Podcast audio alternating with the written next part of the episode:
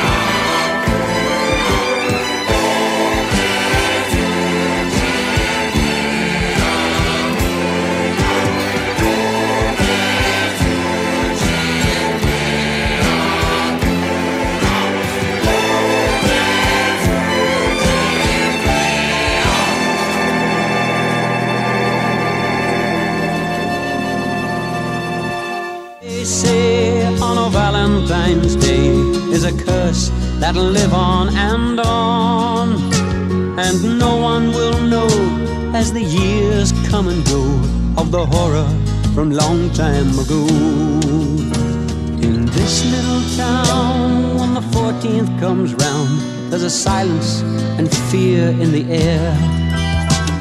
Remember the morn that the legend was born, all the shock and the horror was there. Or the legend they say on a Valentine's Day is a curse that'll live on and on, and no one will know as the years come and go of the horror from long time ago. And no one will know as the years come and go of the horror from long time ago.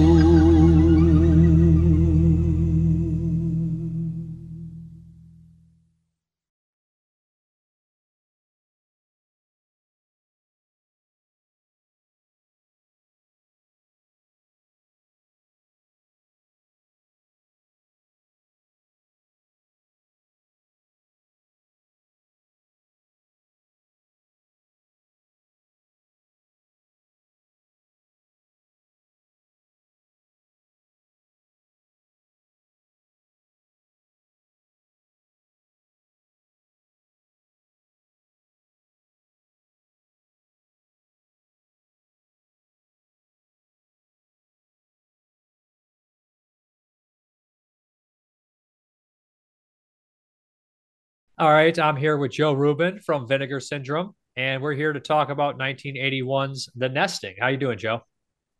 Uh, pretty good. It's it's the start of the cold season in LA. Are you a fan of the cold season in LA? Uh, definitely more than the cold season in New York. I bet. I bet. Ohio doesn't really have a cold season anymore. It has a cold day, then a hot day, then a cold day. Yeah, that's, that's the global warming. Yeah, it's it's about right. it's trying to kill us. But uh, yeah, this is kind of a strange one. When I sent over the list of the ones that I was wondering you'd be interested in, I you, I know why you picked the nesting, but uh, I bet you can tell the audience why you picked it. But it's it's an oddball movie. It's not really one of the I guess you'd say the cream of the crop, but it, I guess it has some interesting behind the scenes stuff, right? Yeah, I mean, it, it, it was actually uh, like a lot of movies that ended up coming out in the early 80s, shot in 79.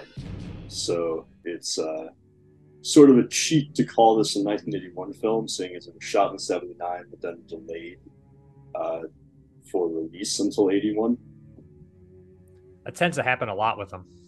Yeah, it's it's weird. I was actually looking uh, at uh, Butcher Baker Nightmare Maker uh, which was shot in I think May or June of 1980, and didn't come out until like very late 81, but didn't have a wide release until 82. So there seemed to be a lot of films that were made in 79 and 80 that inexplicably got delayed for a year or more.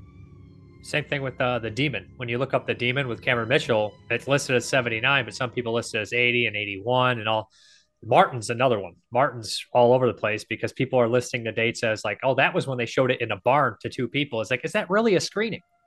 Yeah. So it, it's all over the place. But yeah, that's also symptomatic of independent films of this period. Like many, because I've also been spending a lot of time in the last year looking through the box office magazine database, which is really helpful for trade ads and identifying when things were actually originally produced and being marketed. And you'll see all sorts of films that you know had earlier titles or were initially being years in some cases before their eventual wide release. Well, that also kind of changes the trajectory of like a lot of these movies too. Because if you look at the nesting and you're on paper and you're like 81, you're like, well, they had The Shining the year before. You have like Ghost Keeper the same year. You're like, is this kind of just uh, inspired by like other haunted house movies like House House by the Cemetery? But in reality, if it was starting to film in '79, it was actually kind of doing its own thing. Yeah, and, and that's you know, some. We just released uh, Mother's Day, as you're aware. Yeah, and it uh, turned up during the production of the extras that Mother's Day was shot a f- couple months after uh, Friday the Thirteenth in the same place, the same general general vicinity. And there's a shot in Mother's Day that is almost identical to a shot in Friday the Thirteenth because it was shot on the same road. And of course, you know, neither production was aware of the other one.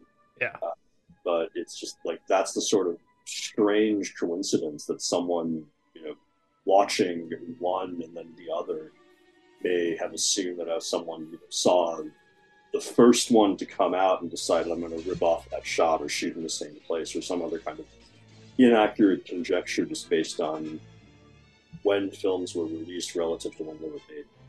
Yeah, it's the same if you bring up To All Good Night 1980. That movie was ahead of the big slasher boom, and it probably wasn't even made in in '80. You know what I mean?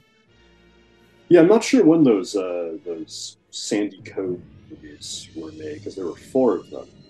Uh, to All a Good Night, Home Sweet Home, uh, Terror on Tour, and Demented. They were all shot back to back.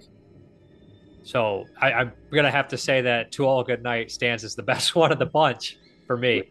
I, I would go with Demented. I think Demented is just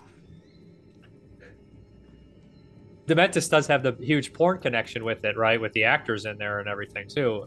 Yeah, Harry Reams is in it. Yeah, but and, also into All a Good Night. He plays the the pilot. Yeah, he does. He does play the pilot, and he looks very suspicious. You think he's the killer the whole movie. Um, and this this one has uh, a lot of the uh, connections to porn as well, right? Yeah, but not in the cast side, and only on the production side. So Armand Weston, who directed it, was a very well respected and acclaimed director of sex films. He made uh, a number of really significant kind of horror and thriller crossover films. Uh, started, I mean, it wasn't his first film, but his first big film was Defiance, uh, which uh, starred Jean Jennings, who would eventually marry Joe Spinell. Uh, yeah, and also Fred Lincoln. Uh, and then he made The Taking of Christina, which was loosely inspired by the Inez Garcia kidnapping case. Uh, this is sort of a spoiler if anyone hasn't seen the film, but uh, the real case, which is sort of replicated in the film, is uh, Garcia was kidnapped and basically feigned Stockholm syndrome and manipulated her kidnappers into thinking that she actually loved them. And so they let her go home to get her stuff to go with them, and she showed back up with a gun and shot him. Uh, so yeah, that's uh, that was his. No, yeah, not his second film, but his second big film. His first sort of bigger film is a movie called Personals, which is an anthology uh, about uh, personal sex ads, uh, which mixes reenactments and uh, semi-legitimate interviews with people who placed ads. Uh, but yeah, then he made a film called Expose Me Lovely, which, despite the title, kind of riffing on uh, the recent release of Farewell My Lovely, which was released a few months earlier, is actually a really solid standalone detective murder mystery with some giallo elements and uh, again a, a good uh, killer reveal twist. Uh, then he made a film called Takeoff, which was very tonally different. It was a comedy, uh, again, sort of an anthology based on uh, the picture of William Gray, uh, where the, the, Dorian Gray character, whose name is Darren Blue, uh, explains his life and, and experiences from the 20s through the 60s, and uh, it's it's sort of uncharacteristically sweet for an Armand Weston film, which were for the most part kind of inspirited and downbeat. Uh, so the producers of Expose Me Lovely were Sam Lake and uh, Robert Sumner, who are the producers of The Nesting. And I don't know why they made The Nesting or what their intentions were with The Nesting, but The Nesting was originally called Phobia. And uh, because of John Huston film of 1980.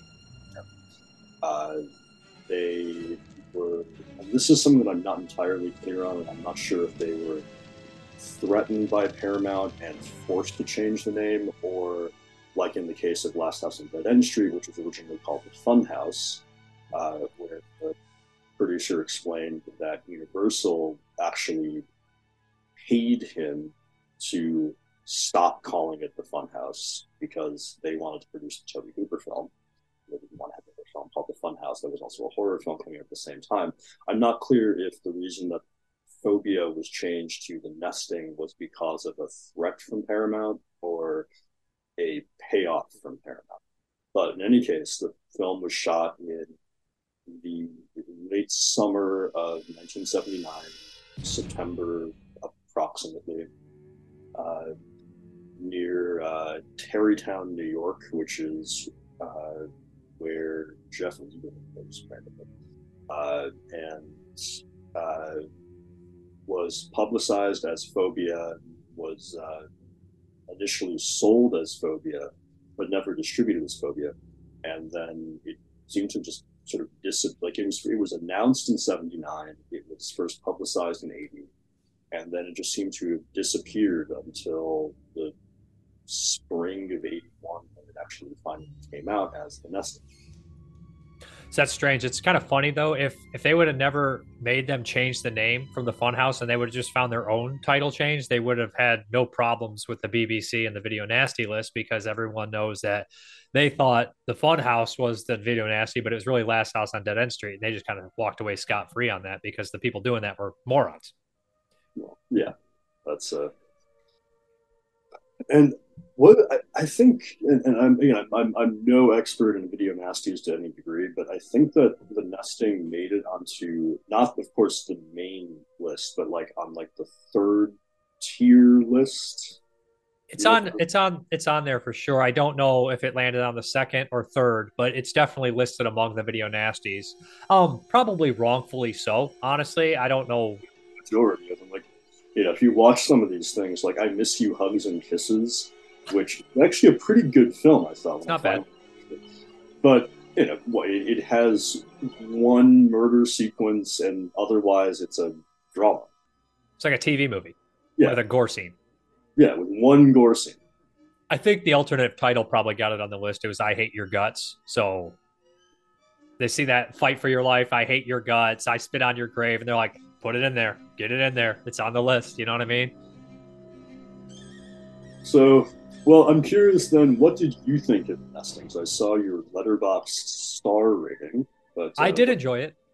I'm, I'm looking at a six and a half, a seven, or something like that. I didn't expect much because here's what it is. Um, the nesting and final exam were movies that are probably like the biggest ones from 81 that i had never watched for some reason. The real reason is everyone's like oh they're dull they're boring they're crappy. So i buy them three or four times and never f- watch them. And then eventually i put this in i was like this is perfectly serviceable. Now instead of being more of a slasher movie which I, I don't know why i had the idea that it was it's more of a haunted house story but i would put it more along the lines of like a house of psychotic women movie right? Where it's kind of like the mental anguish and things like that there is a haunted house aspect, but uh, it, it, reminds me of other movies I've seen, but I can't put my finger on it. Kind of like the the flashbacks and everything. Um, maybe um, Rosemary's Killer because it has a lot of the flashbacks in the beginning and stuff like that. Also, a movie made by porn people. Yeah, in '81 as well. So yeah, the the nesting. Uh, this is the first time I've watched it probably since like 2010. Uh, and I was I, I, didn't enjoy it when I watched it in 2010 or whenever it was, and I actually did really like it this time. I didn't love it, but I, I was uh, impressed with more of the stylistic touches, and even though it's way too long, does not need to be 103 minutes. Uh, there sequences in it, like when she's being chased around the, the empty farm, kind of endlessly by the, the crazy redneck. Abby. That's yeah. the best character in the movie is Abby. He's Abner. It, it, I, I, I liked how slow that everything was. Like it didn't feel, you know, like okay, get to the point. Like you know, she, he, there's a car chase scene he crashes, she gets out, she goes over, she looks at him, he wakes up, he chases her around. She goes, this is probably like a 10 minute sequence that, you know, has a fine payoff, I guess, but it's like this really long scene, and that's the sort of thing that otherwise would have bored me, but I, I felt like it, it worked. Like it, it, film had much more of a laid back feel. And what I actually kept on thinking of also 81 is Ghost Story. Which is a good film too. It's very laid back yeah, it's like another sort of sleepy New England. What's the mystery here of the haunted house? And again, very much like Ghost Story, it's about a bunch of old men who are trying to cover up their own crime from decades earlier that the ghosts are now avenging. Yeah, I, I, think the guy actually plays Abner. Um, I, I, think he was probably the most memorable performance. I won't say best because I do enjoy his performance. Especially there was a, a, distinct scene that I noticed when he was chasing her. I don't know if it's supposedly the head injury or he's just like act like a crazed uh, sexual rapist, but he was literally like this. Eh, he stuck his tongue out like a seven-year-old grandpa, and I was like, "So that's the choice we're going with. You're running around sticking your tongue out," and I just thought that was hilarious.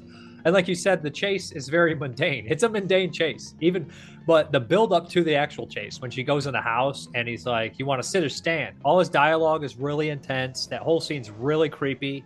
She should have known better not to go in that guy's house. Like he's taking a crap when she goes in. Oh, of course you'd come here, Frank, when I'm taking a dump. It's like it's just, it's. I don't know. It, that whole scene is actually probably the best stuff in the movie for me. That up to the chase scene and the scythe, of course, the scythe see one of the cats is active in the background. Yeah, that's that's Claudio. So yeah, I, I, I mean, look, if you want to judge the logic of the nesting storyline, like why doesn't she leave the house after her doctor gets his eye impaled? Like there, there's you know so many illogical things about the motivations of characters in movies like this. Like I can't really read into. Well, yeah, of course yes, if, if, if this were a real scenario, she wouldn't have been like, yeah, I'm going to go into this like inbred hick looking shack with the guy who just announced it to the shit. It seems like every guy in the movie is a rapist or would be rapist. Like I was just the Frank guy threw me off because like obviously he hates big city folk, but then he's like, I know what you want, lady. I was like, wow, that's kind of surprising. I mean, like maybe the porn people that it's like we got to get like that the transitions to like any sexual nature is just not very good on their part, but that was just it seemed out of character even for a villain, you know. Yeah, I like, like I'm not gonna so the, the film was also co-written by Weston and his writing partner Daria Price, and she'd also co-written uh, Takeoff, and I don't maybe uh, Expose Me Lovely well. I can't but uh, you know she's still around, and she's subsequently worked in mainstream stuff. Weston actually died a few years after the film was made. This was the final film directed. Uh, Do you think he would have followed through with more uh, feature length films, less, or would have went back to the porn industry? And again, it's it's it's unclear as to why. You know, he was a very well respected director of sex films, and he was also a, a poster artist. He was a his, his, background was as a as like a, a fine artist. He was a painter, and so he would he paint like the the poster image for the nesting. He painted it uh, so he was, you know, he was certainly aware of film and art and all of that in a very formal, uh, intellectual capacity. And I, I, I, read an interview with him years ago in a magazine, it's a sex magazine, where he was talking about how he enjoyed making sex films because he was interested in exploring stories and characters and their motivations in terms of sexuality. But he found that directing sex films was also creatively stifling because there was the obligation to include a sex scene every five to 10 minutes, and therefore could become difficult to really communicate ideas because they could get lost in frequent sex scenes. So, you know, from that interview, I think it can be inferred that he did have an ambition of not making sex films and going into conventional films. But why they made this and you know, why Sumner and Lake, who did not produce, I mean, yeah, they, they, they both worked in film prior to hardcore, so they were producing softcore movies in the 60s. But why they decided in 79 we're going to make this clearly mainstream oriented horror film like it's not you know there's a bit of nudity like there's the random scene the is looking at herself topless in a mirror and then the big brothel flashback at the end with a little bit of nudity but it's not really a sex oriented film by any stretch like yeah there's a the, the, house was a brothel, so there's like the implication of sex, but there's not there's not sex scenes, and you know the attempted rapes go nowhere. It's just sort of a setup. Uh, so it, this clearly wasn't an attempt to do like what was sometimes also done by sex directors, where they would shoot an R-rated and an X-rated version of the same film to have multiple markets covered, and then you know shoot like a sex version of a scene and then same scene again with no sex in it. So this was clearly not an attempt to like make like you know like a, a big budget sex film, but also would have a, a an R-rated version. So yeah, why they made this film, don't know. It's strange. Like they, he also did do. I don't know how his porno films are, but he could have very well just added sex scenes in this movie and kept the runtime and just added them like uh, Joe D'Amato did for Porno Holocaust or uh, the Daydream film from the same year, the Japanese one. These are regular movies almost, but then when the sex scenes happen, so they're running hour and a half, and then there's 20 to 25 minutes of sex scenes, which makes all those movies just run way too long instead of cutting some of the sex or cutting some of the actual film. You don't need both, but they just kind of wear out their welcome as enjoyable as some might be, you know? So, oh my God, what else is there to say? About this one? I mean, like the end massacre is actually pretty large. Like I didn't expect it. It seemed to go on for absolutely forever. Yeah, well, actually, that, that is something else that, yeah, and, and I would recommend his sex films. I think that they're all well worth watching.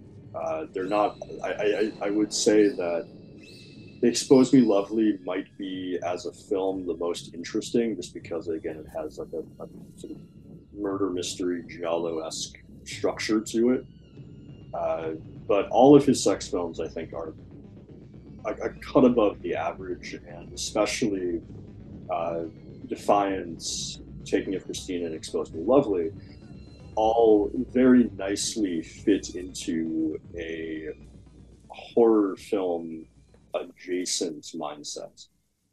You know, they all have not Defiance because Defiance doesn't have any murders in it, but Defiance definitely plays like a horror film in terms of the lighting and the first act is all set in an asylum uh, and know, very uh, it, it, has a really nice sense of atmosphere and the second half is the, the last hour of it basically is all in like this sort of if it were a horror movie it would be like a haunted house or like a, a spooky house i mean that that's kind of the point. and then you know, taking Christina, which is a straight drama with thriller elements, it still has a throat slashing sequence in it, and then the final shootings are like nice squib explosions. So, you know, he was into definitely making sex films that had horror, thriller, and murder elements to them.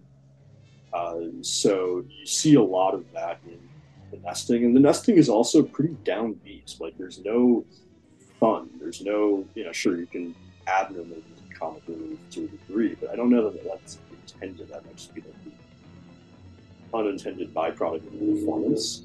Yeah. Being up, but like I think his character and all of his actions, including like absurd things like the tongue coming out, uh, are intended to be unnerving and off-putting, not funny. So, know, the, the nesting definitely takes like a, a downer approach from beginning to end. Yeah, it, it's not really a comical film in that aspect. Um, I, I, should probably, I'd probably get ridiculed if I didn't mention John Carradine being in this. And John Carradine obviously uh, uh, popped up in a lot of later day horror films, and his performance in this one is pretty solid. He's pretty good in it. Interesting character. Um, he's funny. He does have some funny lines, but that's just because he's a crotchety old man. But he's pretty good in this one. Yeah, this was probably made uh, while he was on the East Coast uh, shooting The Boogeyman as well. I believe The Boogeyman was shot around the same time, maybe a little earlier. So, uh, making the rounds, seeing uh, which independent production wanted some star power. I, wonder how many cookies and uh, beers they paid John Carradine in this one. So you hear the story on Satan's Cheerleaders where he was too scared to ask for cookies because he just basically was so used to living so poorly on sets that like he didn't ask for anything. So the other uh, actor of note in this film is Gloria Grahame, who plays the uh, madam, uh, and she basically has like a kind of glorified cameo. You know, she only shows up in a few scenes, and then she has her big scene towards the end where she's explaining who the main woman is, um, her relationship. But yeah, are, you know anything about her? Not too much. I'd have to look her up on that one. Uh, what, what what other roles is she in? Uh, she was like a, a 40s and 50s Hollywood actress. Okay. So this was, you know, like the kind of typical end of the career, plumbing it, and whoever is willing to give her give her a job. So she uh, and, and, there's this. Uh, the film was marketed or in terms of the fan reception as like this is Gloria Grahame's last performance, and I was trying to figure out again because it was released so long after it was produced was this actually the last thing that she acted in or was it just considered that because of when it was actually released? And i was looking at like the other films that she was in that were released around the time and it might have been the last thing that she was in especially if it was shot in september or october of 79 uh, the other ones that have been verifiable were all shot earlier in 79 so you know, she died in i think 82 or 83 uh, so not long after the film was made pretty close to when it was released. So yeah this could have been monster again so there's nothing really worthy about that and she she's from an era of film that i'm not particularly interested in or at least not the era so much as the type of films like she wasn't Yeah, she she was a mainstream Hollywood actress. She was not acting in genre films or poverty row films or things like that. But yeah, again, how they managed, you know, how how, how the how the porno uh, producers managed to rope this. I don't know if she ever got like an Oscar nomination or something, but she was she was a name noteworthy actress, and that's why they made a big deal in the advertising also out of her presence in the film because out of the John Carradine certainly held a certain degree of weight to a drive-in audience, but Gloria Grahame was truly like a big Hollywood star in her day. It'd be interesting to do the top ten slumming it roles, or like just the style. You know what I mean? That would be pretty excellent. And I mean, the problem is like you'd have to find an actor who's not used to slumming it, so you couldn't like throw Cameron Mitchell because you know these guys were in 500 movies like this. You know what I mean? Yeah, yeah. There's that's actually that's actually a good. Uh, I guess you also want to. It would depend on how you wanted to define slumming it, like you know, Hollywood slumming it versus this kind of slumming it. And I, I wouldn't even necessarily. I, I think it's sort of unfair also to describe a film like this featuring an actress like Gloria Grahame as slumming it. Like in her mind, she might have been but I don't think that there's anything in the film that indicates that they weren't taking the material seriously and that they weren't taking her seriously. But yeah, from the perspective of, you know, she's used to being a big Hollywood contract player to now she's appearing in a movie made by a bunch of porn people. Like, yeah, that that's a form of slumming it. But the thing that's actually the most interesting to me is when you'll have really poverty row production. Like this thing still, I don't know how much it costs, but it definitely cost in the hundreds of thousands. Probably costs maybe upwards of half a million. So this wasn't, and if you think also about inflation from 1979 to today, half a million dollars in 1979 is like two million dollars. So this wasn't, you know, like a shot in someone's backyard type production. Like they spent money on it. The, the house is a the house is actually a landmark. The shot still exists. You can take a tour of it. Uh, and uh, yeah, there's there's effects. There's a decent sized cast. You know, things that clearly show that they were within their budgetary means. They were pulling out all the stops to make something that felt like a good professional mainstream film. But yeah, there's these movies that occasionally I can't think of anything offhand, but these uh, especially the southern ones, like you know, old, like all right, uh, Flesh Feast. You know that one? 1970. Yeah. I actually skipped that one from Florida, right? I skipped yeah. that one when I did 1970 because honestly, it looked like some of the worst movie that I would have to watch for 1970. It's I, I, don't know what else you watched for 1970, but it's it's not terrible, and it's only 70 minutes. I mean, it's it's like Nazis trying to do some kind of like Hitler reincarnation with maggots or some nonsense like that. Uh, I, I, watched it maybe a, a, year ago, again after having not watched it probably since I was like 15, and not having any memory of it from when I was 15, however old I was. And I kind That's, of at this time. It sounds kind of like the 1981 Night of the Zombies by Joel M. Reed, which to me is probably one of the worst movies of 81. Yeah, I, I that's I, would put it out to be honest.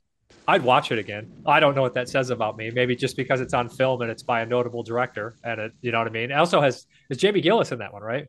Yeah, yeah, yeah. foreign connection. There we go.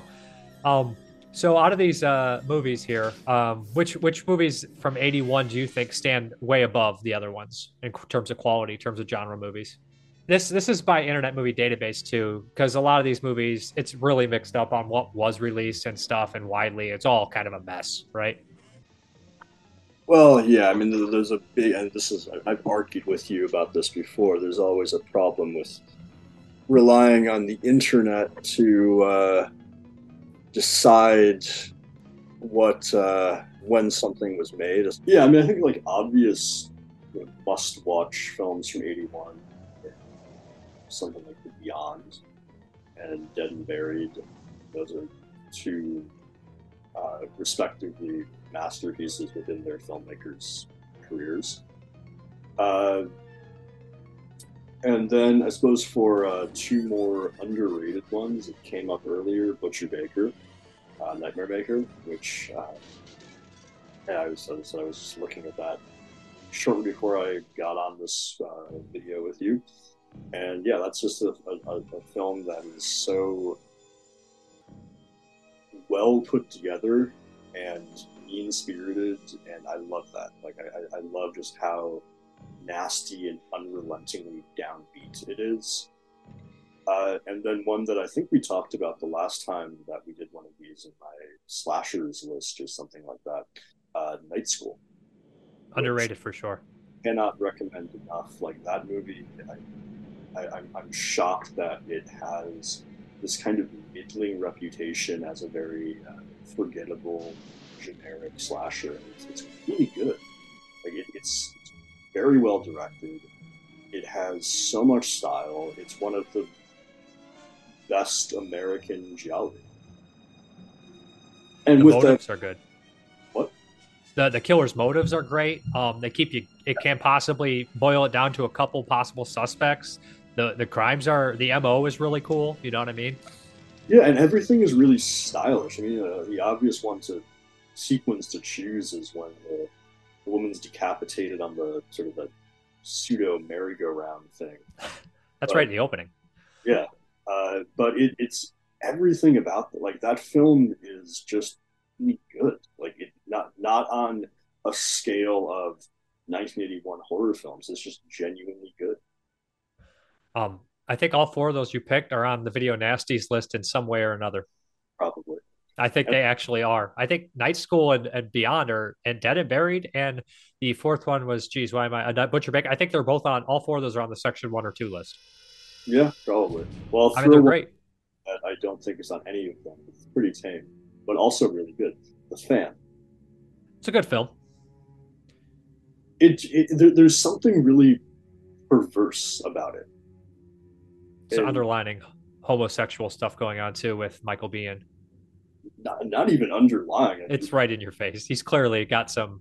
He's dealing through some sexual turmoil. to kill him to steal his identity.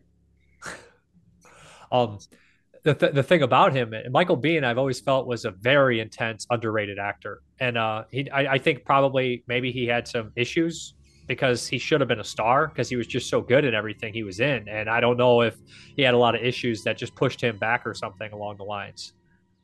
Yeah, and and that's you know the the fan was again a movie that I didn't watch for many many years because I would always conflate it with the very mediocre '90s film by the same name, Oh, the uh, Robert De Niro. Yeah, and which I suppose I should also probably revisit with uh, fresh eyes. But when I It's been a long time. I was fine with it when I saw it, but I was ten, right? Yeah. So when I finally watched the '81 film, like it, it was just so different. And, uh, you know, some, something that I always uh, relate to, to the extent that I get emotionally invested in uh, movies and their characters and the plight of their characters, is when middle-aged to elderly people are murdered. I always feel very like bad about that. Like that's like to me like the meanest thing you can do uh, like murdering an old person, much more than kids. Kids kill them all day, but uh, but the the elderly, I, and I, I remember there's like a sequence in the fan where he's basically trying to kill like the, the elderly assistant of In the elevator. maybe uh, and that's another scene that just stuck out like this is like such like a a cruel thing to do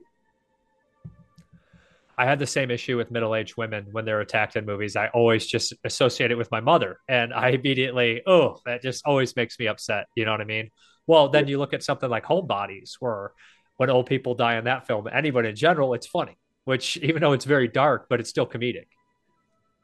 home well homebodies is also a pro elderly film Yeah, but it's very funny though. Yeah, but I mean, they turn on each other too. Like, uh, that would be a comparison to like Massacre at Central High. You know, they take care of the the enemies, but then what's left but to turn on each other too. You know. Mhm. spilled tea on my keys. But I, I, think those movies are actually they they have a comedic bend to them, especially Homebodies, but they're actually darker than a lot of people would give credit to. Homebodies is also just a sad, and, and the, the, thing about Homebodies is I love the first half. I think that the first half, when it's all about uh, the the plight of being old and alone, or is so effective and resonating but then when the when they start turning on each other, it loses a bit of its point because it, it, it's it's making such a strong and, and, meaningful commentary in, in, like a really clever way uh, about basically and again, these are things that are still of course very relevant today with housing uh, people getting priced out of their homes and uh, the threat of developers. So it, it was just, and, and Homebodies is excellent. I mean, I'm, I'm, not knocking Homebodies, but it, it was just disappointing that that was the direction that they chose to go rather than sticking to what had become such an effective point in the first half or two thirds of it. It definitely loses some originality, I would say you know. So what, what are your uh, top 81 films? I spoil my list. Of course, The Beyond. The Beyond is such a strong film. But I, I like a lot of the typical ones. I like American Werewolf in London. I don't really have an order. I, I really like um, The Burning, but I love Dead and Buried. A huge fan. Dark Night of the Scarecrow, House by the Cemetery, uh, stuff like that. Uh, looking down the list myself to refresh my memory. I, I like sleazy stuff like Nightmare and weird stuff like The Pit. Um, I, some underrated ones for me are stuff like Madhouse. I think that's totally underrated film, just because it's so bizarre and the Riz Ortolani score from Cannibal Holocaust. One that I was really happy with seeing, I, I, was impressed with it, was Night of the Werewolf. I had never watched that, and I was like, this is a lot more fun than some of the other werewolf movies from this year. Um, and like I, I, there's some stuff that I'm a little down on that I think a lot of people would be surprised. Um, I I'm not the world's biggest fan of Halloween 2. I don't think Scanners is Cronenberg's best film. I agree with you there. And but you know I, I typically like Butcher Baker, Nightmare Maker. Um, Happy Birthday to Me is a little underrated. Fulci's Black Cat's underrated. You know these are better than they get credit for. When I was in England uh, back in early September, late August, whatever it was, uh, I uh, went to the village where the black cat was shot. Yeah. Delightful. Still look the same? Looks exactly the same. you would guess that movie's a period piece almost. yeah, I mean, we uh, it was a, a, very typical English day, so it started to rain while we were there. So we went into you know like the the like the big the church with the graveyard. Yeah. Uh, we went into that church. And we were walking around the church, and there's a pub that's still there that we went into, and yeah, it was absolutely delightful. I bet. And Ewan told me, uh, he took me over there, uh, that when uh, he and Stephen Thrower were shooting the location piece, uh, some woman came out of her house and was like, "Oh, what are you doing?" And, uh, and said, well, shooting locations for uh, this movie that was shot here 40 years ago, and she remembered it. She'd been there since the 60s. So, was there that that many movies shot there? Because when I watched that one, it, it sticks out in Fulci's because Fulci, I mean, some of his movies take place in the UK, but not like that. Not like the classic style Hammer Gothic village. You know, that's just different for him. It's he has Poe tendencies, but not like that. Yeah. Well, another thing that really sticks out to me about Black Cat is the score it has, I think, one of uh, Pino best scores. Yeah, it's a great score. Very memorable, very different too. It's not Fabio Frizzi. It's not uh, somebody that he typically worked with. Yeah, and but it, it's very fitting. Like it, it, it, uh, it makes it feel less Italian in a good way. Yeah, it's definitely going for the British flair. Of course, you got to have it and whatnot. Um, and all the actors in there can they're versatile. You know, they're appear in all different sorts of countries, so they almost have like although they're from certain countries that we know, they don't have a a definitive country associated with them to me. Yeah, well, I thought it's also something that's like very Italian, you know, having the international casts and they don't really uh, uh, fit in any specific uh, demographic or uh, or nationality. So, um, just in terms of haunted house movies from '81, I guess we'll kind of run down and you say better or worse. You don't have to give a huge explanation. Is the nesting better or worse than them? And I lifted this from another podcast I enjoyed listening to. So it's, um, I, I guess people would say the Beyond, but I don't really consider it a haunted house movie, but it is. It really kind of is. So Beyond. Beyond is definitely better. Okay. Um, House by the Cemetery. Better. Okay. Um, we'll go Ghost Story. Similar. Okay. Um, then we'll go Ghost Keeper. Uh, nesting is better. Okay. Um, I think we brought out of ghost stories in that year. I think there's only the handful of them. You know what I mean? Yeah, uh, it was a very old fashioned. I mean, especially with something like Ghost Story and the Nesting. The reason I say similar is because, you know, as I was watching it last night, I was thinking like, this really reminds me of Ghost Story. Like both yeah. movies are about outsiders who come to this town and discover that a bunch of old men have kept this murderous secret for years, and there's an, there's in the case of nesting many angry ghosts. In the case of Ghost Story, one angry ghost who wants to avenge their respective murders. There are other ghost films, but not in a haunted house aspect. Like, have you ever watched Ghost of Love, which is more of a romantic ghost story from '81? I mean, I'm sure there's like Hong Kong movies from '81 that have some kind of ghost element there's a lot of yeah some of those ones that you get to the Hong Kong and Taiwan movies. You're like, is it a ghost or is it just complete insanity? I'm not like Gate of Hell. I good luck. That's a vampire film, but who knows exactly what's happening? Kind of like goofy too. It's weird. It, it, you can tell it's missing 20 minutes when you watch these movies and they tell you it's an hour and seven minutes. You're like, there's 20 minutes missing from this. I watched one yesterday that uh, I don't know what the real title of it is, but the title in the rip that I watched is Devil Box. That uh, late '90s or, or '80? No, '84. Okay. And it's about a guy who's uh, directing TV commercials, and for whatever reason, the location they're shooting at is a devil box. And like the movie just opens with like you know they're preparing for a shot. It's more just like yeah, move the devil box, and very nonchalantly, and then the devil box activates whatever that means.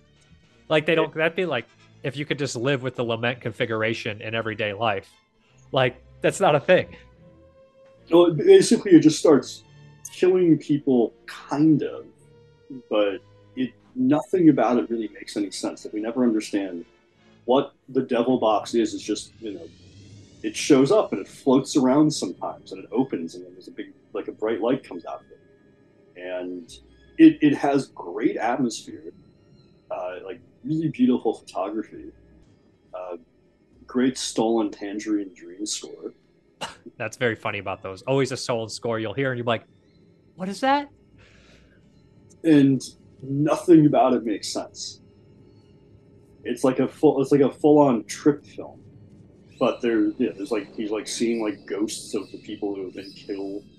Uh, yeah, it was it was like so beautiful and so sort of disarming that I enjoyed it, but I have no idea what the point of it was. It never even tries at the point.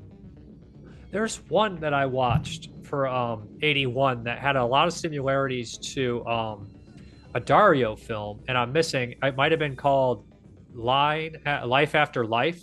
Did you watch that one? It's kind of like a weird reincarnation story. It, I think it's either Hong Kong or Japanese. And honestly, that one is kind of a hidden gem I'm, I'm double checking on it. I'm looking like a jackass over here, but I just want to make sure the country of origin because it is it might be Hong Kong or it's it's Hong Kong Cantonese. Okay, is it up on Plex? What was that? Is it on Plex? Um, it is on Plex. Yeah, I, th- I think you might be interested in it. It's not a perfect movie. It's a little kind of like the reincarnation stuff, and that that tended to happen a lot with the Asian films around the time. I'm noticing or twin acts, a lot of twins and stuff like Island of Evil Soul Spirits and stuff like that. Yeah, I, I uh, during the recent Cinemageddon Freeleech, I downloaded one called Siamese Twins, and I'm sure that's going to be very literal. What year was that? I, I I, I Yeah. was I was trying to go for countries that I don't normally get much stuff from, so I just was like choosing Asian countries. So I got a ton of things from Hong Kong. I actually watched one the other day called Evil Black Magic. I've heard of that. That's 90s. That's 90s, but it feels like something from the early 80s. And it's directed by the guy who made Black Magic, Black Magic 2, and Maniac. So, Oh, so a early Hong Kong guy from this. Those are 70s, late 70s, right? so he he has the same. He was like 70 something years old. when he did it. So it has that like more like traditional feel. It's like you know, a lot of like wizards and flying. I mean, there's there's there's midgets in it. A bunch of midgets pop out of the ground.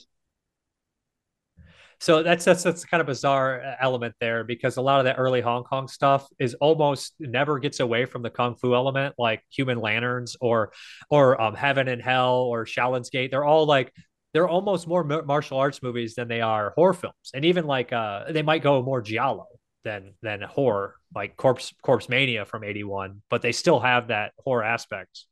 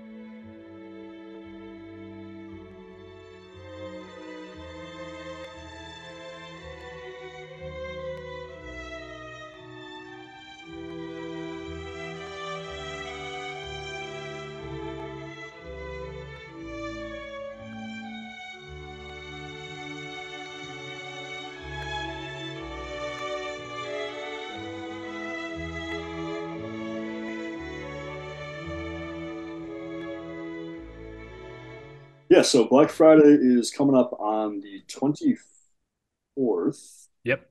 Yeah, 24th, 12:01 a.m. Eastern time. And uh, yeah, this is a lineup that uh, has been many years, in some cases, in the making. And for me, the two titles that I'm most excited for are uh, Fatal Games, which has already been announced, and uh, hopefully most people watching this are familiar with Fatal Games. It's uh, a very knowingly trashy uh, early 80s slasher that has a great killer twist to reveal. Um, it's a it, it, it's a it's a device too infrequently used that is fun every single time. Uh, I think. Uh, And you guys actually released a movie that has a similar twist. To be honest, we won't spoil what it is. Really? Yeah, um, Italian. Fatal Games was a movie that they were rumored from Code Red for years, and people were were clamoring for this one because it is a slasher and it's one of the good slashers that never had a, a DVD release or even uh, much of a release at all. Yeah, it, it's it's also just a really fun film. Like it moves at a good pace. It has a lot of killings in it. Uh, there's a, a cleverness to. I mean, you know, it's the only movie where everyone dies by javelin. Uh, and yeah, yeah, there, there were rumor. I mean, Bill Olsen would constantly talk about how he knew where the negative was, which I do not believe at all because uh, we checked every single place that it could possibly have been, and it was not there. And Bill would occasionally come through with surprises where he would find stuff that uh, you know no one knew still existed. And, and Bill, again, to his credit, he actually was just uh, the one year memorial of his death a couple of days ago, three to three four days ago, I think. And you know, of course, he and I had our our, our long standing social feud, but uh, Bill ultimately did a lot in this industry. Yes, he became crazier and more unhinged and less rational and harder to deal with in the last decade of his life.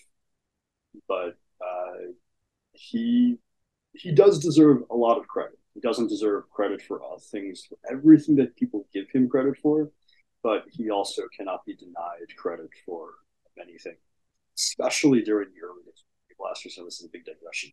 But uh, yeah, he uh, he used to claim that he knew where the negative for Fatal Games was, and I am 99% certain he did not. So in early 2020, right before the uh, shutdowns, the big national shutdown nonsense, uh, the, uh, I was uh, I visited the director's son because he this is sorry not the director producer's son. Uh, and this is when he was still alive, the producer. And he thought that he cleaning out his dad's house. His dad was in a nursing home, his last life. And he said, "I think I found the negative. I think I found you film for this movie." Uh, and so I rushed over to his house, and fortunately, he didn't know anything about film and then the tapes. So that was very disappointing. So it was a complete lost cause for a while until uh, Guillaume, who runs uh, Pulse Video, which is one of our partners, uh, uh, I was chatting with him about Fatal Games, and I learned sometimes, well, to not not go too specific, but we'd had some success in discovering good materials for American movies in various European labs, including France, because even if you know they weren't the original negatives, an internegative or positive or CRI or something was frequently sent over to another country to make prints for that country. And like for instance, the uh, recent Severin release of the last horror film the negative was the American version, which had some gore shots cut out, and it was released uncut in France. And again, thanks to Ian, uh, Dave was able to track down a film element that in France that included those additional shots, and he was able to therefore reassemble the completely uncut version of the film entirely from film, as opposed to what 88 had done on their previous Blu-ray, which is used video inserts.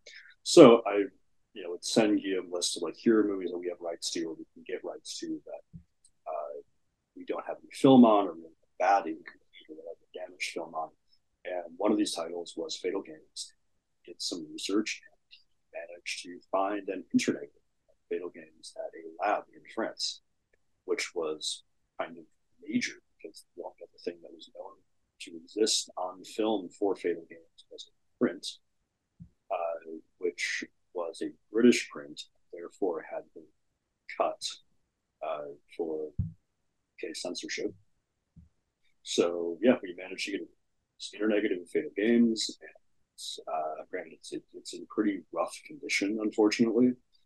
As you can see from the screenshots, it doesn't look anything like the original negative would have looked, of course, but you know, it still looks a little, it, it, it's uncut. It's the the correct version of the film. It's you know not. Uh, it, it's finally going to have a release that, unless you know by some miracle the original negative does turn up, is probably the best the film. It's definitely the best the film has ever looked on video. It's probably the best it's going to look for a long time coming, unless something better turns up. But uh, yeah, this was a, a passion project for me. It was certainly a passion project for Ewan, who uh, produced all of the extras and really uh, went above and beyond in terms of trying to track people down to, to interview some of whom were not exactly thrilled to talk about the film. Uh, for, for the most part, everyone was actually proud of it and happy with it. But uh, yeah, every so often you'll you'll mostly with actors, you'll find someone who's like, "Oh, why do you want to talk to me about that blight on my career?" Uh, but uh, wasn't wasn't that bad in Fatal Games. But uh, yeah, there also wasn't like a universal celebration of it. Uh, but I'm very excited about it. We are all very excited that this film is finally going to have a quality release. And uh, the other film that I'm really excited for is one of the secret titles, which uh, is the early 80s slasher of the two, which is another, you know, it's only ever been released on VHS, looking absolutely abysmal. And in this case, uh, I there were prints of it around, and acquired a couple of prints. And collector friends had uh, a print, and archive had prints. There were uh, so we knew, you know, there were a bunch of prints, and we'd gotten some of them, scanned some of them. We had the rights from the the producer's daughter in this case, and she had no idea what happened uh, this particular film, uh, the company that released it on VHS had been acquired subsequently by a larger studio. So at one point, I asked that studio, "Do you possibly have anything on this film?" And they said, "Nope. All we have is a, a video tape master." So we were about to proceed with just using prints and just you know, scanning a bunch of them, taking the best pieces of each one, and then uh, Ewan, who was again producing the extras for it, noted to me, by the way, I was looking at an inventory for this archive, and it turns out that they have a CRI of it. The CRI is a first generation duplicate element uh, that was commonly from the very late 60s to the mid 80s. Uh, so that was again incredible. Like we managed to get kind of at the last minute. Like we we didn't even get scans on this thing in August. This is for you know a title that's coming out in November. We were able to start restoration on until August, and uh, therefore we managed to get a picture element that looks so much nicer than all these uh, release prints that we were working up. And again, it, you know, it's not in amazing shape. It still has a lot of damage. Had damage. We've taken a lot of it out. But yeah, this movie is one that I have loved for years. I put it in numerous uh, horror lists, top 10 lists, slasher lists, and so on. Uh, again, it, it's not a conventional slasher. It's certainly nothing like Fatal Games, where there's like a, a killer, whether known or unknown, going out, stalking people, killing them. A motive, there's, a, motive, but it's much more of a tone piece. But it's also quite brutal at times. Has a wonderful sense of uh, uh, of, of, place, uh, the use of locations and sets, the, sets that uh, takes place, very effective and uh, director who had never given interview on it before was also very excited to be contacted and speak about the film. I was very proud of it. And I think I know what this film is, and if I remember correctly, the VHS was terrible. Yeah, well, I, yeah, that's that's most VHS of the this was a worse than usual. VHS pretty shortly after it was released theatrically and so it's been yeah it's been out of print on V or released on VHS like 40 years ago. Yeah, so that, that's that's pretty impressive, honestly. That that's definitely a checklist one, and one that if I I'm guessing is probably not talked about too much still to this day because as as we know, if it's not streaming or it's not brand new Blu-ray, nobody knows what they are anymore. And that's also one of the things that we try to do on an annual basis with the secret titles, both at the halfway sale and Black Friday sale, is you know have one film which is bigger and better known as like the attention grabber because everyone's heard of it. We certainly, I think we certainly have that with this uh, bigger title, which is a UHD debut with a very noteworthy film by a very noteworthy filmmaker. Uh, and again, it's uh, I, I, would say that it's definitely canonical in terms of his. Uh, it, it, it's in the top five to ten movies that you associate with this filmmaker, probably, uh, and so that will hopefully be the thing that you know, draws a lot of people to looking at what we have coming out during Black Friday, like what's what's revealed the sale goes up.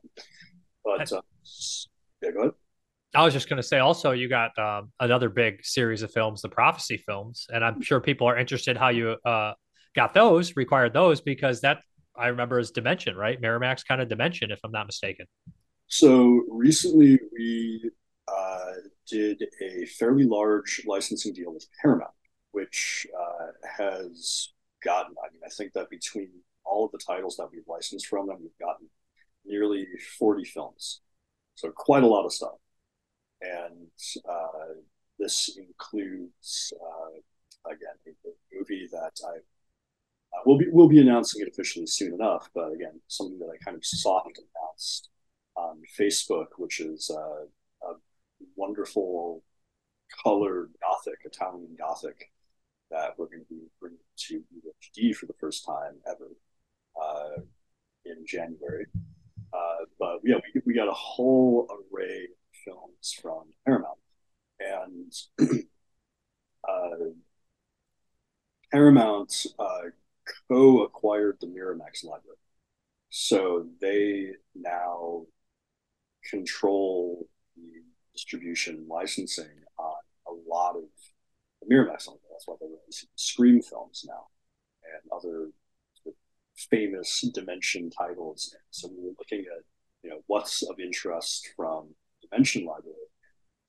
The guy who we're working with at Paramount, who I, I worked with people at a number of studios now, but he's also he's really been a, a wonderful friend to distributors. I, am not, I'm not just speaking on behalf of Vinegar Syndrome here. Like, you know, I, I know that everyone has really enjoyed working with this particular person at Paramount because he is a fan of he's a big cinephile. He's specifically a fan of genre films. And he really helped us uh, get a good sense of the range of titles that paramount have in their catalog so that we were able to get some really incredible stuff. There's like movies that we're going to announce next year a bunch of Blu-ray debuts 4k debuts from both paramount regular as well as Dimension that I think are going to be really exciting to genre film fans as well as uh, fans of weird and independent, uh, not quite genre stuff from 70s and 80s. So sort of like the, uh, the, the like movies more in the in the vein of uh, Tough Guys Don't Dance. Okay. That also picked up from Paramount. But, uh, but yeah, the, the, prophecy films uh, came through Paramount. We have, like I said, a number of other Dimension titles. And, and of course, there's also Prophecy 4, 5, and 6, I think. And we were thinking, well, what are we going to do? Get all of these things and do like this massive, massive box set or not. And we ended up selecting the first three in part because they're the good ones. But uh, no offense to the filmmakers who made four through six, they're fine, I'm sure, but uh, some tastes. But uh, we also wanted to not delve too much into the 2000s era of fiction. And three, despite having been released in 2000, was copy, so it was like more comfortable. Like, okay, the three 90s films, but also the three films that Walken was in, because after three, he's no longer involved in the series. And it became much, the series itself became much more of like a sort of Children of the Corn, like, you know, let's very super, or Hellraiser, like those other sort of dimension, like, we want to keep the the right to use the name unrelated movies, so we're going to shoehorn the storyline to fit the name that made sense. So we, we went with the, the trilogy because it felt like a true trilogy. Having four, five, and six would no longer name aside really felt like they belonged. And again, the, the first three are actually quite good. The first one is excellent. Like, yeah, good film. As, as a 90s high concept horror movie goes, The Prophecy is actually one of the more interesting, creative, original ones. And even two and three, which sort of try to rehash some of the things. And of course, they're focused much more on Walken. I mean, two is definitely focused on Walken. Three is sort of a secondary character that's still prominent. Uh, they felt like a cohesive trilogy. Like they they they belong together. And again, that was another uh, pretty massive undertaking because finding good materials. And this is one of the things that's actually kind of been kind of amazing.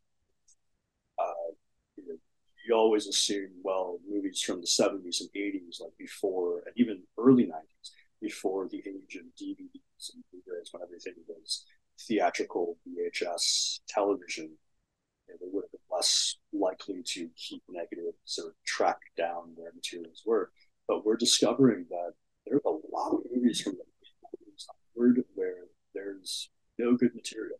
Like there's a film that we were going to actually license from Dimension, uh, from Paramount catalog. It's like a pretty big, important 90s horror film.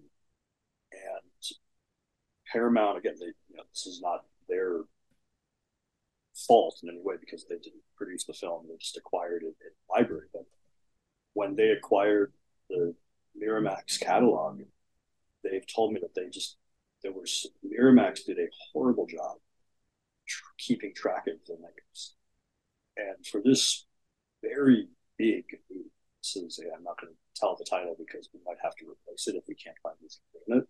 But this is like a huge movie, like tens of thousands of IMDb votes if you want to gauge it in that respect, and they cannot find anything. They don't know what negative is. They don't even know where positive is. They don't even know where a print is. And you know, this is like a movie from the mid '90s, and that that's that in and of itself is shocking. How can something that I was in elementary school when this film came out, how was it lost? That's strange. That is really strange because people that is a kind of underlying thing too. Like people think that nowadays films are going to be easier to preserve because they're hard drives or whatever, but hard drives go quicker than film, really, and they're yep. more delicate. Yep. Yeah, I have negatives from the 50s that are in immaculate condition, and I have a hard and I have hard drives from six months ago that don't mount. Yeah, it happens, unfortunately. So that that's interesting. So um, as far as the movies that are going to be on sale, is there anything that's going to be on sale here that you would highly recommend for the first time? Uh, you mean like uh, movies that are going to be discounted? Yeah, for the first time that maybe yeah. haven't been before. Yeah, let me have a look. Some underrated gems, maybe. Uh, if we're talking just about movies that have come out uh, that will be discounted for the first time during the sale, uh, the ones that I would absolutely recommend to anyone, especially from uh, you know, a horror focus, although they're not all horror. Uh, the Villages of the Damned sets, which uh, in part actually came about uh, thanks to you, because you recommended uh, Forest of the Wolf, of Bosque del Lobo. Uh, Great film. Yeah, and I, I, watched it and I really loved it, so I tracked down the rights, and turned out that the same company owned rights to a couple other films that were peripherally folk horror. I mean, the, the point of the set is not folk horror. I mean, it's not. I, I, don't even think that we really push that in the marketing, but effectively, that that's a collection of three Spanish-made films uh, produced between 1969 and Forest of the Wolf through 76 Beatriz, which are all uh, sort of folk horror movies they're all very different tonally. And uh, Forest of the Wolf is about local superstition Uh, it's much more of a character study, and the, guy, his name, the guy who plays the killer pseudo mate werewolf. And it's, it, it is, he has a really memorably ugly face, and uh, his performance is equally sympathetic and nasty. And it, it's uh, it was one of the best films that I watched. Whatever you recommend to me. Yeah. I, I recommended that when we were going through 70. The lead in that reminds me kind of like an Eli Wallach or Warren Oates type, because it but just not as handsome as those guys, I guess you'd say. And they make him ugly on purpose too. But that's based on a true story. So it's kind of like one of these loose horror movies that's based on a true story. And in terms of something like The Frenchman's Garden or with uh, the Paul Naschy film, which I think is equally as good. Yeah, and this and that one made my top ten of that year of first watches. It's, it's such an impressively done film, and it it stays with you. Uh, and then the other two films in that set, uh, is a movie that was made by a filmmaker. I'm not going to try to pronounce his name because I do not speak any Spanish and I don't like butchering uh, non-English names, but uh, he was kind of known for making film like genre-adjacent films that were much more esoteric and kind of art housey in approach. Uh, and I, would seen a couple other films that he made, and I didn't love them. But something about Beatriz is just uh, really nasty. Like I, someone described it as like a a supernatural straw dogs. I don't think that's entirely accurate, although I can see where they're drawing some parallels. But it, it again, it, it has this similar sense to Forest of the Wolf, where it's less about whether or not a truly supernatural thing is occurring than the superstition that promotes the belief that it might be supernatural. And therefore, the paranoia that comes along with it, and actions that would be taken to stop the supernatural, the potentially supernatural thing. The third film in the set uh, is a really wild one uh, from the director of what I think is one of the best uh, uh British movies of the mid 60s, and that's a, a, high praise. And I'm not just saying like British genre films, like one of the, for me, most memorable, impressive British films in the 60s, like Georgy Girl, which, if you have not seen, I would highly recommend. Uh, made by a Canadian guy with an Italian. Uh, and this thing is called The Sky is Falling, The Sky is Falling. It came out in the US. Uh, in connection with that title, but came out in the US as a Bloodbath, which is not exactly accurate. But it has, again, really weird cast. It has Carroll Baker and Dennis Hopper and again, it's not the supernatural elements here are probably a bit more literal, but the entire film is like a big trip. And it's also very metaphor related. Uh, the guys who produced it would go on to produce films by both Bigas Luna and Alex de la Iglesia. So, you know, they, so that's big. Their their fingers in the on the pulse of interesting filmmakers working in Spain who wanted to make movies that were very unusual. And this is, I think, the first film this well, the first film, the first uh, big film that this producer made. And again, it's, it's like nothing else, and I have to give credit here to uh, Charles Devlin, uh, who is a incredible film researcher who, on the Vinegar Syndrome Facebook fan page several years ago, was doing a series of random clips uh, where he would just put up like a couple minutes of like random with no context or title or anything. Uh, he put up a clip from this film, and it was just so weird, especially without context. Uh, and I asked him, "What is this movie?" And he told me what it was. And I watched it. And this is such a strange and really original, fresh feeling film. It's again not none of the movies in this set are horror in conventional sense, but they all have elements of supernatural, potentially supernatural murder, uh, folklore, folk horror, uh, local superstition, things like that. And turned out that same company owned all three. So, so perfect set. Anyway, after that really long-winded description, I'll try to be quick for the rest of them. Uh, the next one that I would absolutely recommend, again, similar, like what is this type of uh, viewing experience? Infernal Rapist. That is an insane movie. Yeah. And again, I, I can't take credit for uh, discovering discovering, but for finding this movie or watching this movie on my own. This is actually a film that was uh, from Massacre Video, showed me many years ago, and because he loved it. And uh, it turned out that because we've been getting a whole bunch of Mexican films, and we still have more Mexican films to go. Uh, the big problem there, again, is misleading materials. We have so many films in Beaks, for instance, which just came out a few months ago. Uh, second volume of the Cardona set took forever because we couldn't find anything good. So the only thing we located was a print.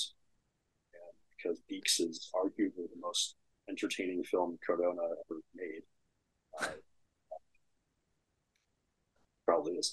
Uh, we decided, well, we have to release it, so we took it from the best thing that we could find. But anyway, so Infernal Rapist came from another producer, and he made some really bizarre stuff in the 80s. And it's, again, trying to just describe the plot in terms of a, a linear narrative doesn't do the film justice because it's, it's all a tone thing. And there's ostensibly it's about a serial rapist who is given demonic powers uh, on the condition that he basically continue raping.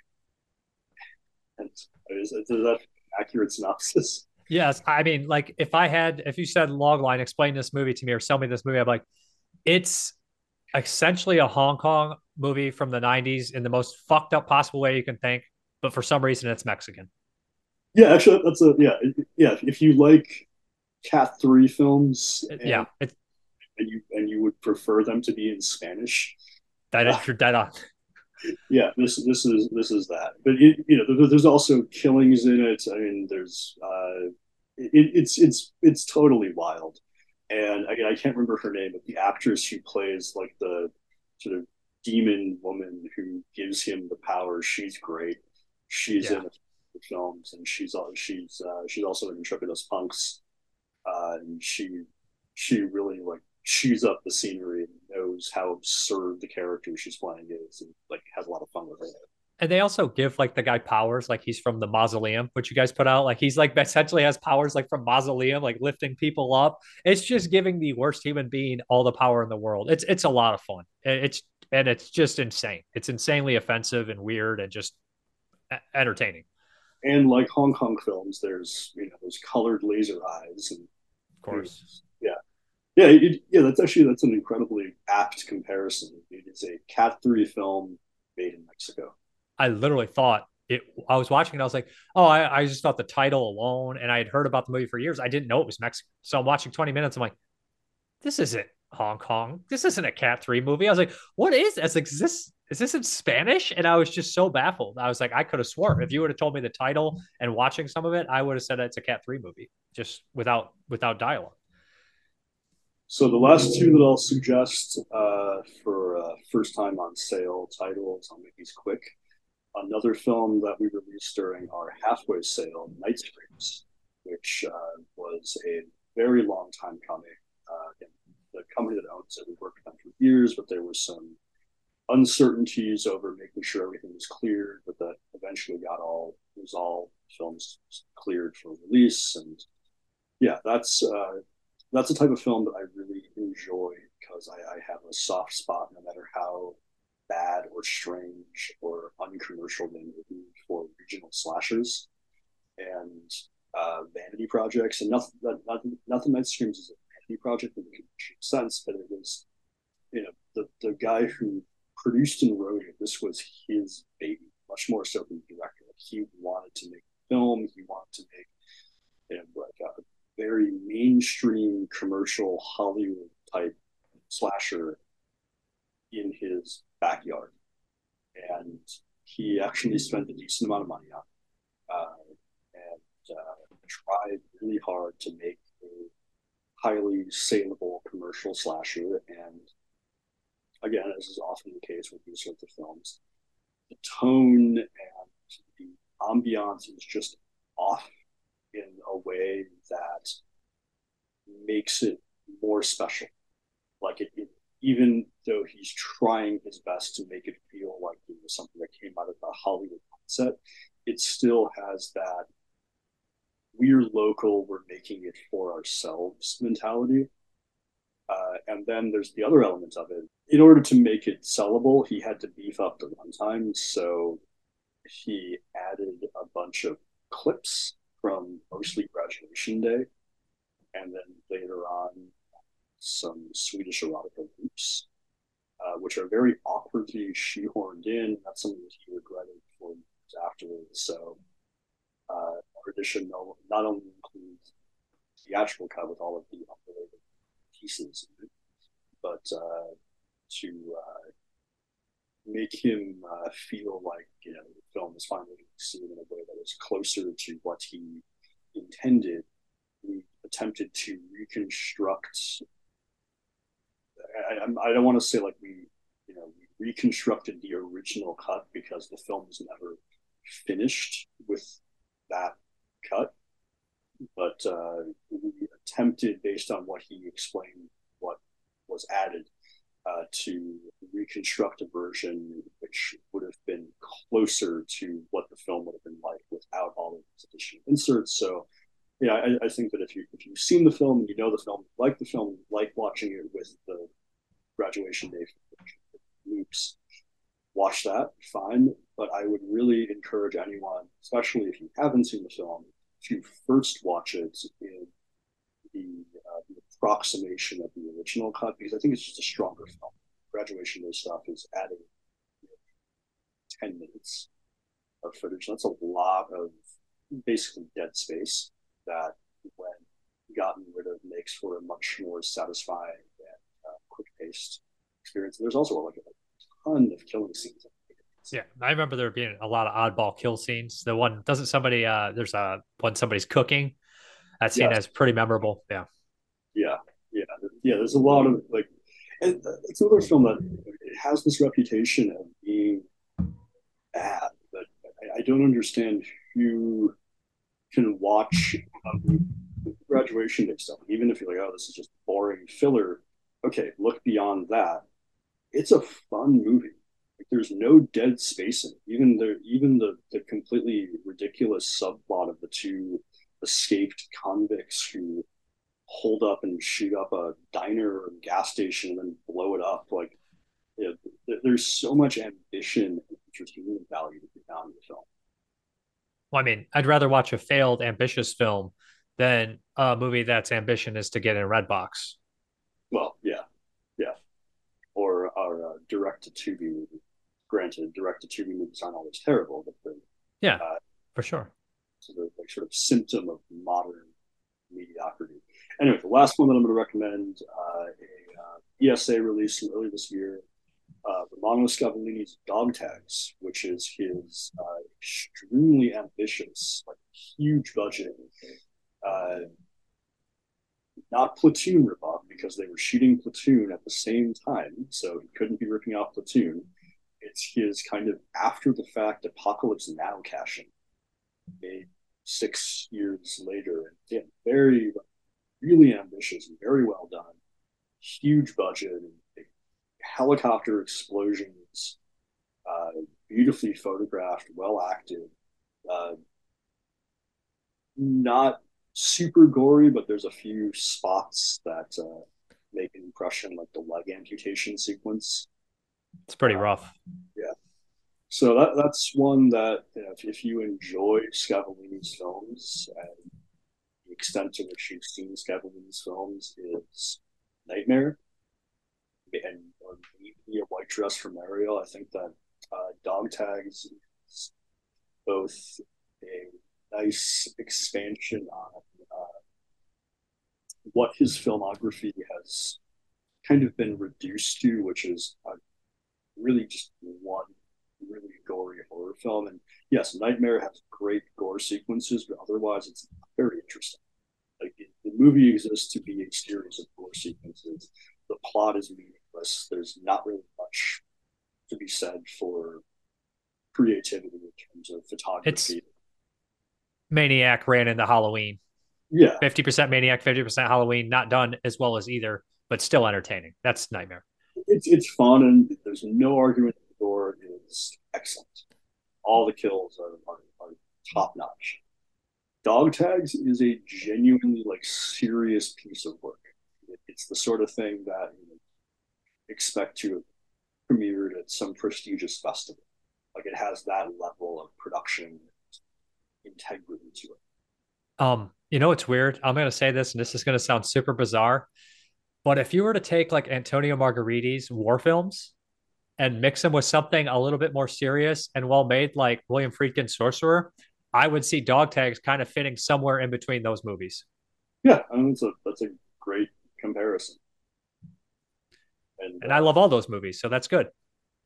We also managed to uh, figure out how to reconstruct both the complete English dub, or not English dub, because most English speaking actors, the complete English track as well as the Italian track, and the, you know, as with a lot of these Italian movies, the version that was released in English speaking territories was different than the version that came out in Italian speaking territories. So therefore, if you want to see it in English, you were going to watch a different cut than if you watch it in Italian. But it, they didn't shoot alternate scenes; they just cut it down. So we were able to fully reconstruct the totally uncut version, both languages. That's awesome. Cut. So I mean, this movie has been sought. I mean, it's never had a release. No one ever really saw it, which is crazy for how much money you said it costs. And I, I was I was impressed with it. I thought it looked really good. It was emotional. It was well done. Yeah. Yeah, and I think that again, like if you enjoy Italian movies of that era, it still has a lot of its Italianness comes through. Like it doesn't just feel like this faceless generic war movie. I don't like. I no enjoy. I do not enjoy in any capacity ones. Very few that I can really resonate with. Uh, Paths of Glory by Stanley Kubrick is one of the few war movies that I related to, and that's because of it more of a downer character drama. Yeah. But, uh, but yeah, like the whole you know stomping around the jungle unless cannibals or zombies show up, I don't have an interest. And uh, Dog Tags is compelling. It's long, it's like about two hours long, but it's compelling. It's so well made. It's probably better made ninety percent of the Italian films of any genre coming out of time. Yeah, especially the uh, the war films because the war films are fun and entertaining and big explosions, but they don't. Some of them do try to capture that like that feeling, um, like Cannibal Apocalypse or Last Hunter do have something to say, but Last Hunter comes across as more of an you know a deer hunter kind of style thing and not its own thing. But I mean, nonetheless, this is a good film, different, but uh, still good. I'm curious, what have been uh, the 2023 Vinegar Syndrome releases that you've enjoyed the most, especially if they were first watches? Oh boy, I'd have to look at the list. I'm terrible lately. Um, I did. Um, here's one off the top of my head that is very funny to me because for 20 years, everyone's like, uh, uh Killer at uh, 10, 10 Lake, what is it? Killer at 10 Lake? Or whatever. 10 Killer. Yeah, everyone's like, it's the worst slasher I've ever seen, worst movie ever. So I put it in, I watched it, and I was like, I like this. I, I imagine this is a different cut, the original cut, and that song was stuck in my head. Mine, oh mine. I actually enjoyed the movie, and I listened to that song occasionally, and I just was surprised with it. Like I'm tired of the slasher movies are the ones that people say are shit, are usually from the '80s, are usually still good. Yeah, yeah, what one that though I cannot get behind at all is Killer Party. I hate that movie. I don't know. Does it why. make? I never liked it when I saw it. I have to rewatch it, but it it's all over the place. Yeah, and the burning. I, I, I know you had it on your top ten. I do not like the burning. I've, I've warmed on just a little bit, but there's something that even in eighty, shot in eighty, came out in eighty one, that even by then felt so thoroughly generic in like a thankless way. Like they're you know something like Madman, which is clearly just a Friday the Thirteenth ripoff like in every respect. Like, you know, so sure, they're just basically making it, it, it's essentially Friday the Thirteenth Part Two before Friday the Thirteenth Part Yeah. Two, Friday the Thirteenth above. At least they're having fun with it. At least it has like these weird elements. Uh, the burning is thankless. Like, and I remember the first time I ever watched it, I liked the opening. Like, oh, this is like an interesting premise. I like that it's like 42nd Street and it had that sort of nightmare type vibe where it's like sleazy Times Square, hooker killer, and then it just goes to this boring, generic summer camp. The lands. I think what stands out for the burning for me is I like the characters and they actually look like kids, which is a rarity, which is what what Friday Thirteenth Part Two actually has going for it when you compare it to a lot of the other Friday Thirteenths. The characters are solid in, in terms of the slasher, but so is My Bloody Valentine. So is Happy Birthday to Me. Um, they have solid characters. Um, I think when you get away from the early '80s, you start getting really crappy characters, but you get some maybe re- more ridiculous kills. But I, I've always been a huge fan of The Burning, and I have not rewatched it in a long time. It's still one I have to rewatch for 81. Um, so maybe I won't feel as strong about it. But by the time you get to that, and that year, you have what? How many campfire stories did you have? You have Friday Thirteenth too. You have Madman. You have The Burning. Everybody standing around a campfire, and then on top of that, you have stuff like Just Before Dawn, like a lot of wood, woods, and stuff like that. Yeah. So, all right, what what are your uh, worst so far? Night of Horror, Okay, that's fair. Night of Night of the Zombies. Okay, Um, some of them I went ahead and did something really dumb where I um, tried AI subtitles, but I didn't run it at that large base, like the huge base. So I'm getting really crummy subtitles on there. So um, it's hard to rate that kind of stuff. But there was a couple movies I wanted to see for a while, like Yarshi, the giant, the evil giant, aka like Para Ratnari, and that was Thai. And like it's not great, but the problem is because the subtitles were terrible, but I don't know exactly if that's just the uh me into not liking it. But uh, as far as low ratings are concerned, we have Night of Horror, Frankenstein Island, Saturday the 14th, Night of the Zombies. I don't care for any of those. I really don't like Saturday the 14th. I just think it's crummy. It's not funny. It's just late. It's just so soulless. yeah, yeah, most of those are pretty bland. Like, and there was also this glut of horror parodies at the same time, like Yeah. Whack, which I released, which is all right. I mean, certainly better if it's R-rated version, it's PG version. But uh, yeah, there's that one. Uh, student, Student bodies. I love student bodies. I don't. I think that there's there's some surprises in student bodies that make it maybe a little bit more interesting. But it was just so dumb. A Saturday the 14th to me is bottom of them though, no matter what. There there's some ones that I, I'm a little harsher on than I should be. Dawn of the Mummy, I don't love, which I should. It should be right up my alley. Um Srigala, Wolf, the Indonesian Friday 13th, I don't love. One that's actually the second half is really great, but the first half is so inept and crummy and the acting's bad is Fear No Evil. Yeah, I I, I don't love Fear No Evil. I, Me I, either. I rewatched it within the last year. I don't remember why. Uh, and yeah, it, it, it there's something kind of amateurish about it. Yeah, it's just it's, it's very inept. Almost like the story never came together. Faces of Death 2 is pretty poor in comparison to the first one. So Um, Faces of Death two and three are Real footage. version. Well, depending on which version you watch, you're going to see different movies. Really? So Faces of Death two and three were both highly re-edited in the US. The original versions of both. I, I hate Faces of Death two. I think that Faces of Death two, like the first one, I like. First one, Me I too. think, is a really good, interesting film. Also, in part because I think that the score actually works really well, and it does a nice job of blending the fake stuff and the real stuff. Faces of Death two has a few interesting moments. Like I like uh, what was it like someone like jumps off of a building, and that's like a big simulated scene where it's also like a homeless section that I think is interesting.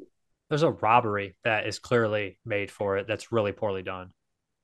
But the animal violence, like the the real animal violence in two, unlike in the first one where it's like slaughterhouse footage, the real animal violence in two just seems cruel in ways that immediately turn And it's also way too late to be doing like the Mondo Cane style thing where they just get a bunch of footage and narrate over whatever they want. And Faces of Death 2 seems like they just got B roll of Deuce footage that they couldn't put on there and just narrated over it. It's just a patched together crummy piece of shit. Cash cash in to me. That's what it felt like. Well, Mondo Cane has excellent, you know, cinematography at least and a great score, and it was groundbreaking for the time. Well, this one is just way too late to be doing this stupid shit, and it's ugly. Now, the original cut of Faces of Death 3, which is just called Fear, yeah, uh, was actually quite fun. Really? And it, it's like uh, it, it, has nothing to do with the well, I mean, it has like some real death stuff, but it's much more about death as a concept. So there were there's like s- sequences with mediums and, and clairvoyance and is that Journey into Fear as well? No, not Journey into Fear. So Faces of Death two and three were made simultaneously, and two was supposed to be a Faces of Death movie, whereas three was not supposed to be a Faces of Death movie. It was just going to be called Fear, and it came out in Europe as Fear, but then MPI, which had the video rights on all of them, uh, retooled Faces of Death 2 and made it about 20 minutes shorter than the original. Like the original version of Faces of Death 2 is as long as the first one. But the video version is like five minutes.